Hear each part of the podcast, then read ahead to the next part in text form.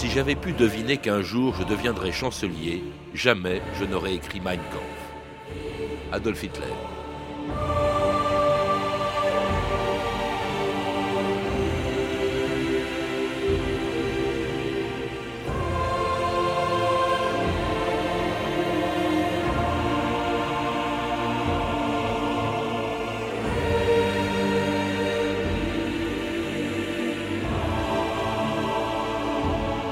2000 ans d'histoire.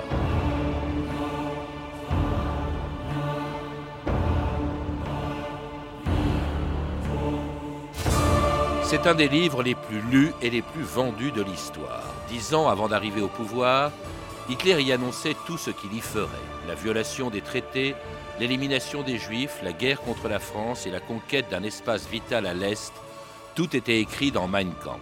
Jamais dans un livre, un homme politique n'a ainsi dévoilé, à l'avance ses intentions, au risque de faire peur à tous ceux dont il avait programmé l'élimination. Si bien qu'une fois devenu chancelier, Hitler avait vainement tenté d'empêcher la publication intégrale de son livre à l'étranger.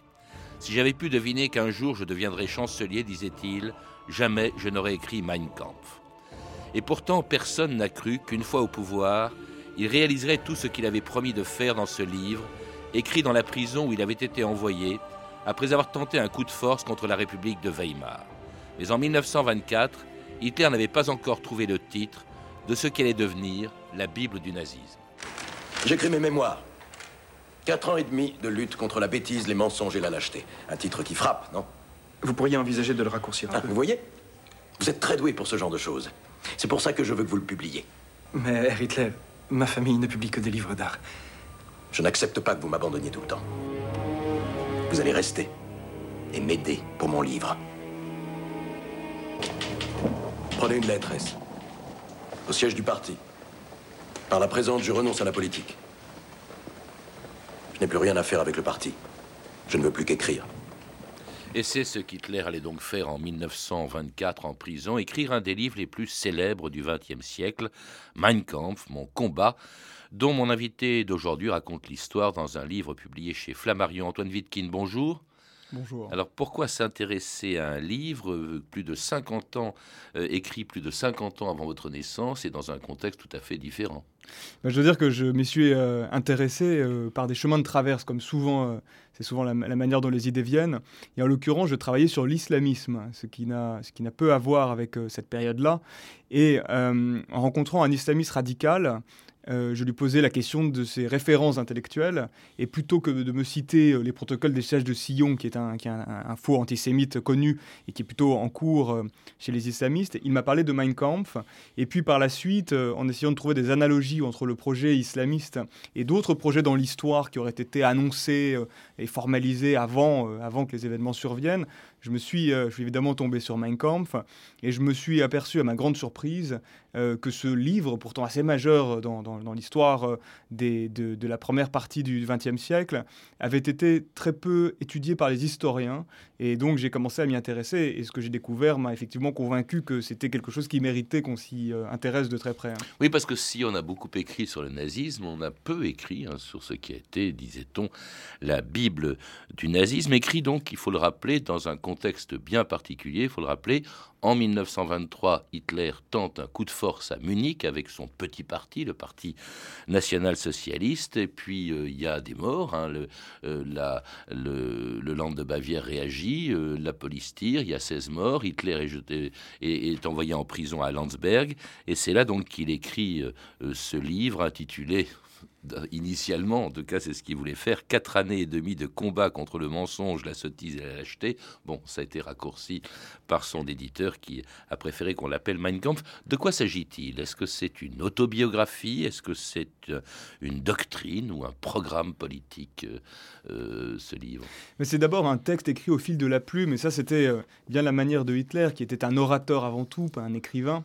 Et donc, lorsqu'il est en prison à la suite de ce putsch que vous avez mentionné, euh, il s'ennuie et il faut passer les journées. C'est d'abord ça, Mein Kampf. C'est, un, il a besoin de, d'extérioriser euh, son besoin de, parler, de, dire des, dire des discours.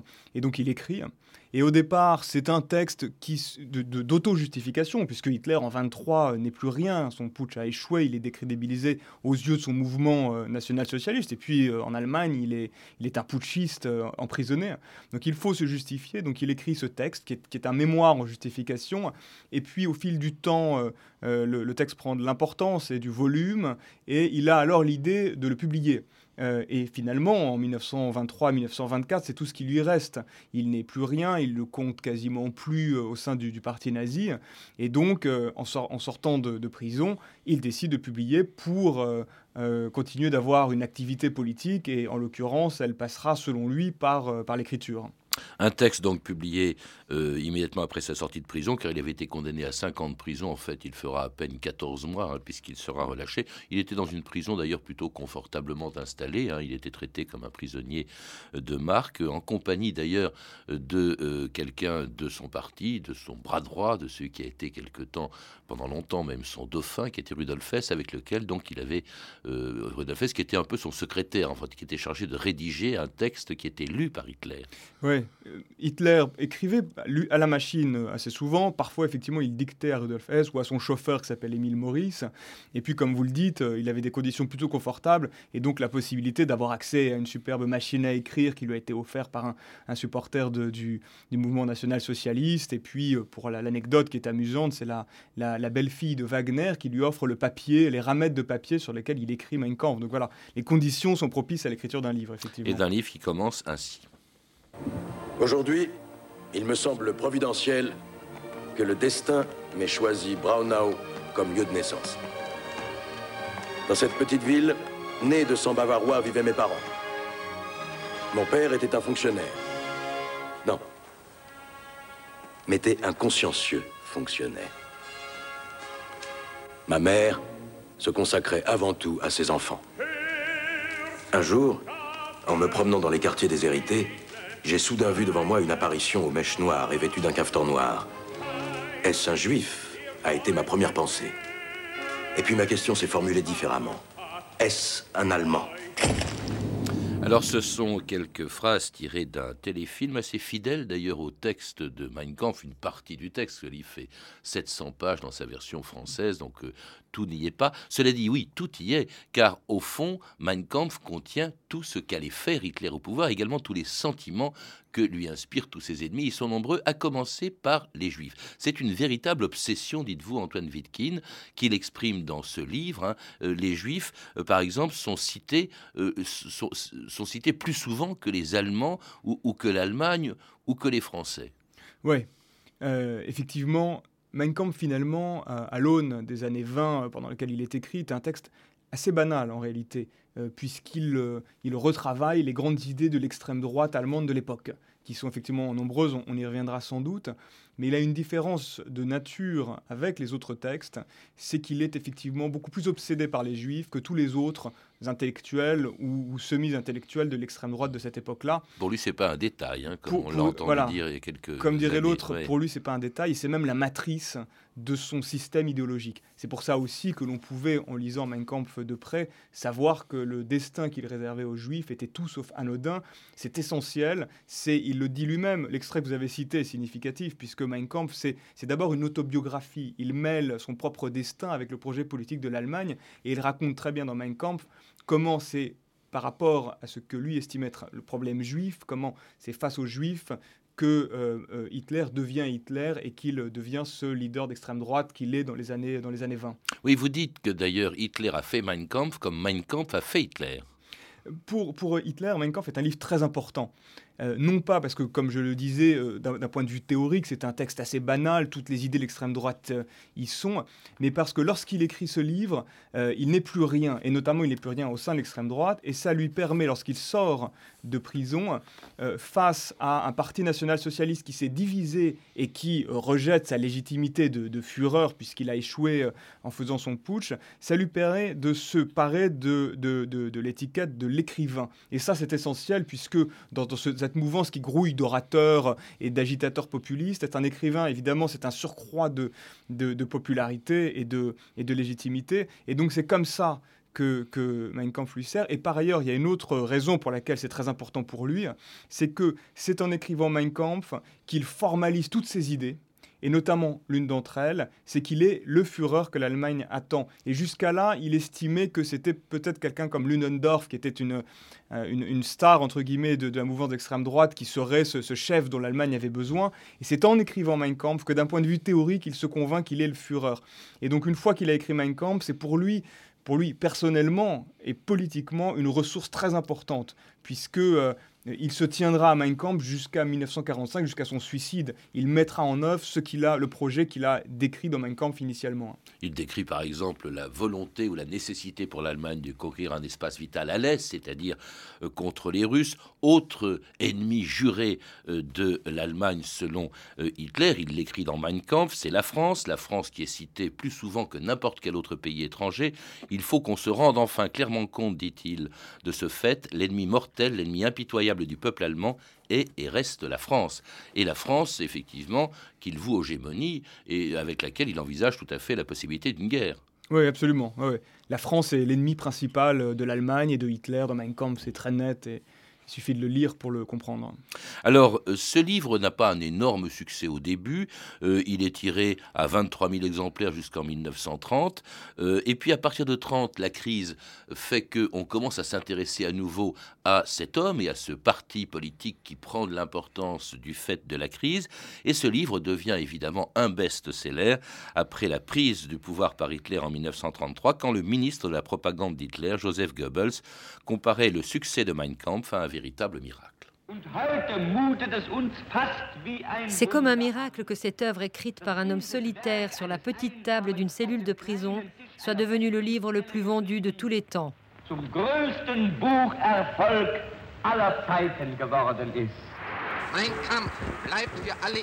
Mein Kampf restera le livre politique du peuple allemand.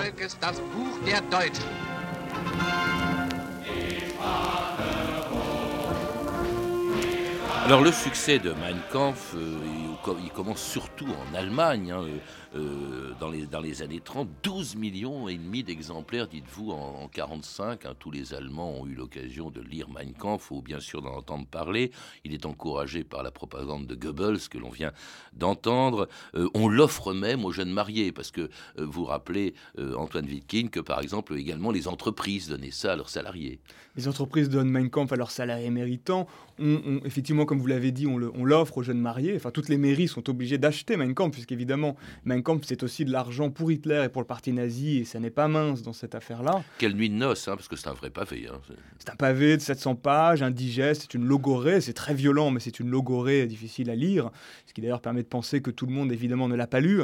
Et puis, on, en imprime également des résumés, des bandes dessinées destinées aux enfants. Donc, effectivement, la, la diffusion de Mein Kampf en Allemagne sous le Troisième Reich est considérable. Alors, effectivement, on en lit des extraits aux jeunesses hitlériennes. Euh, et alors, les droits sont sont importants. Évidemment, Hitler touche des droits là-dessus. Vous dites que c'est avec cela, son, son, sa maison d'édition aussi, bien sûr, touche beaucoup d'argent, mais vous dites, Antoine Hitler, que c'était grâce à cela qu'il a acheté cette villa qu'il avait à Berchtesgaden. Oui, c'est grâce à ça qu'il a acheté cette villa. les nazis ont le sens des affaires. Avant qu'il arrive au pouvoir, Mein Kampf, c'est peut-être avant tout, euh, euh, lorsque ça devient un livre grand public, après le succès initial au sein des, adhérents, mais qui est limité à quelques, vous l'avez dit, milliers d'exemplaires, c'est l'occasion pour le parti nazi de gagner de l'argent, c'est très important. Et sous le Troisième Reich aussi, ça enrichit euh, la maison d'édition du parti et Hitler lui-même, effectivement. Et puis alors, ce succès devient mondial également à partir de 1933. On s'intéresse brusquement à cet homme totalement totalement inconnu à l'étranger avant qu'il arrive au, pouvoir en 33. Et là, euh, la maison d'édition euh, vend les droits à plusieurs pays. Mais alors, il s'agit d'une version expurgée de tous les passages qui pouvaient être gênants pour les pays qui achetaient ces droits. Eh bien, c'est l'introduction de votre émission. Hitler a dit Si j'avais su que je deviendrais chancelier, je n'aurais pas écrit ce livre. Et il dit ça pour une raison assez évidente c'est que dans Mein Kampf, il en dit beaucoup, et notamment sur ses objectifs politiques, politique intérieure et de politique étrangère. Et évidemment, lorsqu'il est chancelier, et qu'en arrivant au pouvoir en 1933, sa politique étrangère et diplomatique consiste essentiellement à rassurer le monde sur ses intentions, à, dire au monde qu'il a des intentions purement pacifiques et que l'Allemagne n'entend récupérer que ce, qui, que ce qui lui revient de droit, Mein Kampf est gênant.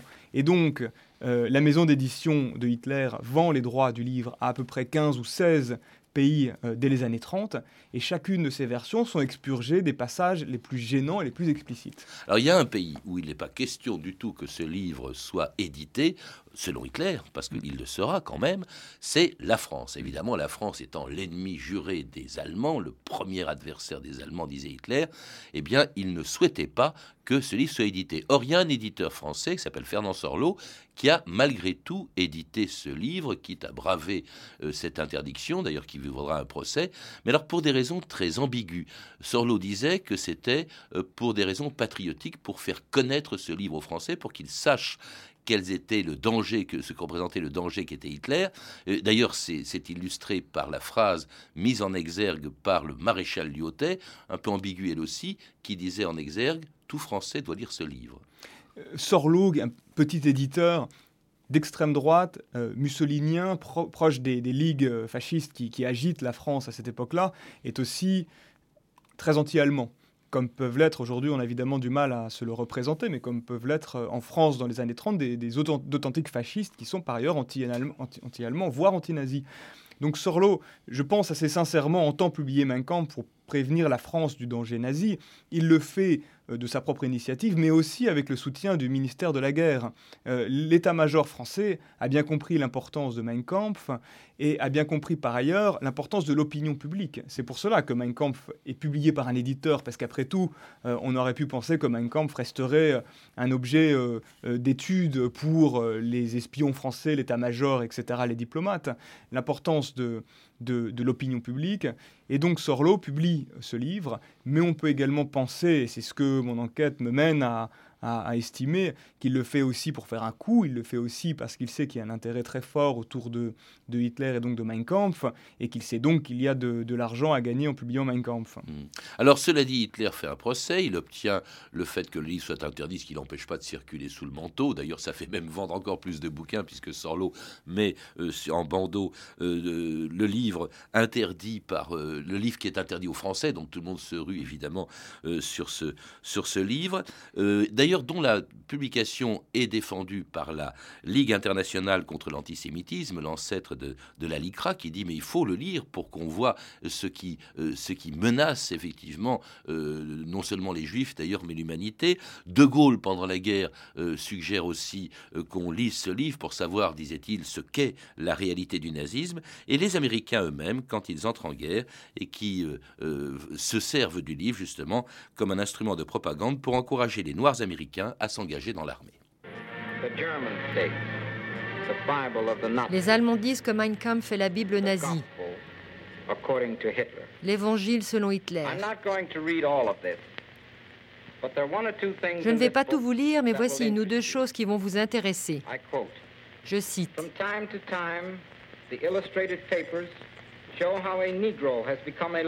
Les journaux illustrés montrent parfois comment un nègre est devenu avocat, professeur, même pasteur. Il n'apparaît pas à l'Amérique dégénérée que c'est vraiment un péché contre la raison, une folie criminelle que d'amener quelqu'un qui est né demi-chimpanzé à croire qu'on a fait de lui un avocat. Fin de citation. Ce livre a été écrit il y a 20 ans. Le plan qui y fut préparé est devenu réalité.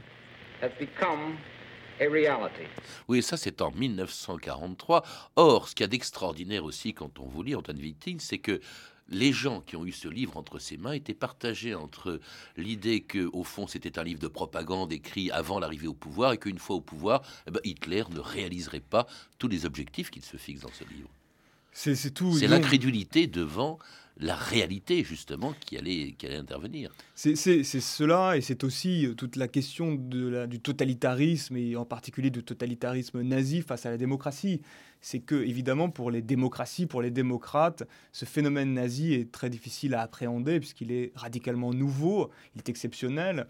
Et lorsque, en France, par exemple, la LICA, puisque vous avez mentionné le rôle très paradoxal de la LICA, la Ligue contre l'antisémitisme, qui s'allie un éditeur d'extrême droite pour, pour, pour, distribuer Mein Kampf, lorsque la LICA envoie Mein Kampf à des parlementaires très massivement pour les Français, Français pour les prévenir des intentions de Hitler, évidemment, les parlementaires réagissent comme des hommes politiques, habitués à, finalement à ce qu'est la logique démocratique occidentale classique, et ils estiment que Mein Kampf est très radical, évidemment, et très violent, mais que c'est un programme que l'on écrit avant d'arriver au pouvoir, et puis que lorsqu'on est au pouvoir, on s'assagit. Et au travers de cette réaction-là, je crois qu'il y a la totalité des réactions des leaders démocratiques face à Hitler, à l'exception de quelques-uns, euh, comme Churchill par exemple, qui lui a lu Mein Kampf précocement et en a compris toute la charge.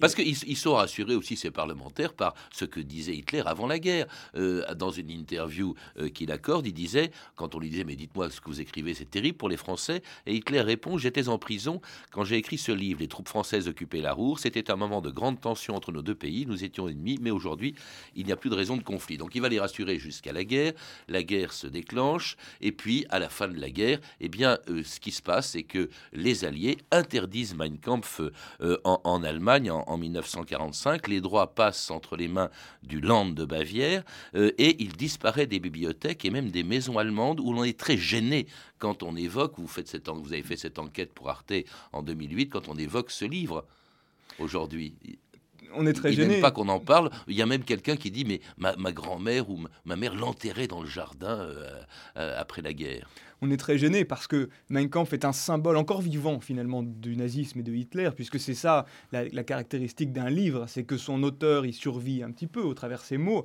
Et puis par ailleurs, on est très gêné parce que euh, Mein Kampf, c'était le projet euh, hitlérien euh, écrit avant que les événements surviennent, et c'est 12 millions d'Allemands qui ont eu Mein Kampf entre les mains. Et même qui plus, 12 millions de livres Voilà, bien sûr, 12 millions, 12 millions distribués, et puis sans doute plus qu'il a eu entre les mains. Ces Allemands qui ont eu Mein Kampf entre les mains, qu'ils l'aient lu ou pas, ont eu face à eux le projet hitlérien avant qu'il survienne. Donc évidemment, il est très difficile après-guerre de dire nous ne savions pas.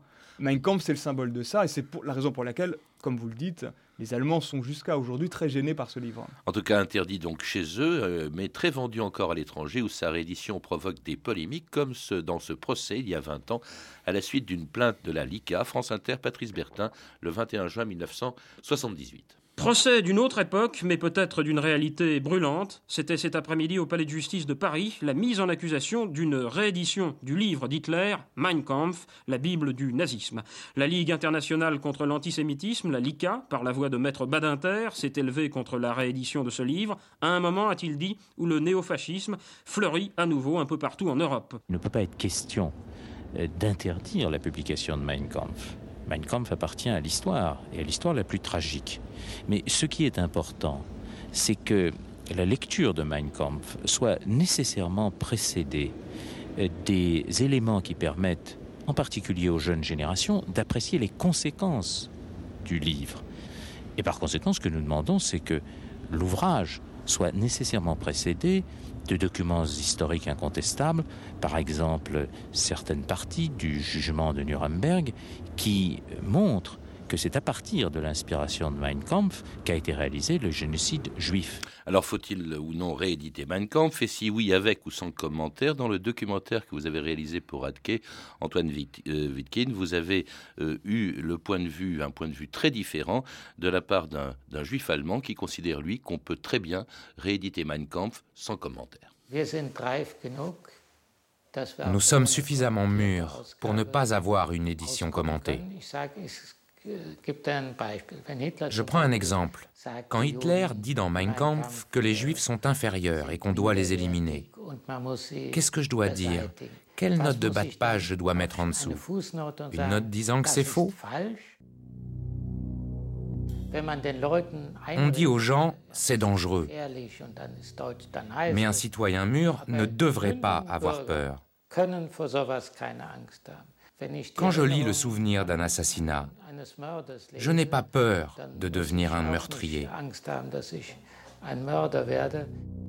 Alors pas dangereux, disait justement Raphaël Seligman dans le documentaire que vous avez réalisé pour Arte euh, l'an dernier. Et pourtant, quand même, ce livre est très lu dans beaucoup d'autres pays que l'Allemagne ou la France, euh, ou les pays euh, démocratiques, et par des gens pas aussi raisonnables que le dit Raphaël Seligman. Vous parlez du succès, par exemple, de Mein Kampf dans un certain nombre de pays arabes, comme en Égypte, comme par exemple, en, qui n'est pas un pays arabe, mais qui est un pays musulman, comme en Turquie. Hein, la Turquie, dites-vous, c'est le pays où Mein Kampf est roi. Et ce n'est pas pour des raisons qui sont honorables.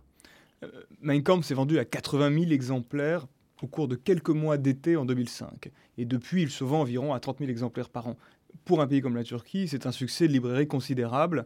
Et je pense que cela s'explique par plusieurs raisons. Mein Kampf est peut-être avant tout aujourd'hui, dans la mesure où il n'est plus le texte politique euh, qui décrivait entre les lignes l'avenir qu'il était dans les années 30, il est aujourd'hui avant tout un texte antisémite.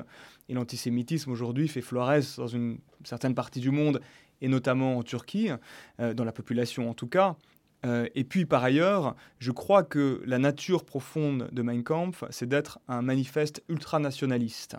Et ça, ça parle aux Turcs, mais pas seulement. Euh, mein Kampf est aussi un très grand succès en Inde. Oui, là j'étais très surpris, un énorme succès en Inde. Un très grand succès en Inde. Inde qui n'a pas de problème particulier avec les, avec les Juifs ou avec les Israéliens, ce qui revient euh, souvent même dans la tête de, des Turcs. Euh, eh bien, Mein Kampf se vend beaucoup au Gujarat, par exemple, qui est un État qui a connu des émeutes anti-musulmanes. Et l'État du Gujarat est un État ultranationaliste, dans lequel ses idées ultranationalistes sont très fortes. Et, Mein Kampf, finalement, apporte des réponse au questionnement ultranationaliste qui cherche à savoir ce qu'est le peuple, ce, en, quoi réside la communauté euh, collective. Et ça, c'est le projet de Hitler, c'est de définir un, collectif, une communauté, un folk, comme il est dit lui-même, pur, racialement pur, euh, uni derrière un même but et une même idée. Et cette idée-là, cette logique-là, elle est à l'œuvre aujourd'hui en Inde, par exemple, en tout cas au Gujarat, et puis ailleurs, et par exemple en Turquie. Encore actuel, encore dangereux, donc ce livre? C'est un livre encore dangereux, peut-être moins aujourd'hui euh, dans le monde occidental qui a cette culture et qui est capable de décrypter euh, quelles sont les conséquences de Mein Kampf et les raisons pour lesquelles c'est un livre dangereux parce que l'Occident a connu dans sa chair les conséquences du nazisme et plus largement de la problématique ultranationaliste, mais dans des endroits du monde un peu plus neufs, évidemment, c'est un livre extrêmement dangereux. Merci Antoine Wittkin. En tout cas, votre livre, lui, n'est pas dangereux. J'en recommande vivement la lecture. Mein Kampf, histoire d'un livre, publié chez Flammarion. À lire aussi l'encyclopédie Allemagne du Troisième Reich de Mathilde Eckhart et Pierre Vallot, publié chez Perrin. Vous avez pu entendre des extraits du documentaire de notre invité, Mein Kampf, c'était écrit. Un film disponible en DVD chez Doc en stock, ainsi qu'un téléfilm canadien, Hitler, la naissance du mal, de Christian Duguay. Vous pouvez retrouver ces références par téléphone au 32 30, 34 centimes la minute, ou sur le site franceinter.com. C'était 2000 ans d'histoire. À la technique, Elisabeth Collet et Vincent Godard. Documentation et archives, Emmanuel Fournier, Clarisse Le Gardien, Sophie Gildery, Anne-Cécile Perrin et Franck Olivard. Une réalisation de Anne Kobilac. Demain, dans 2000 ans d'histoire, l'Empire de Napoléon.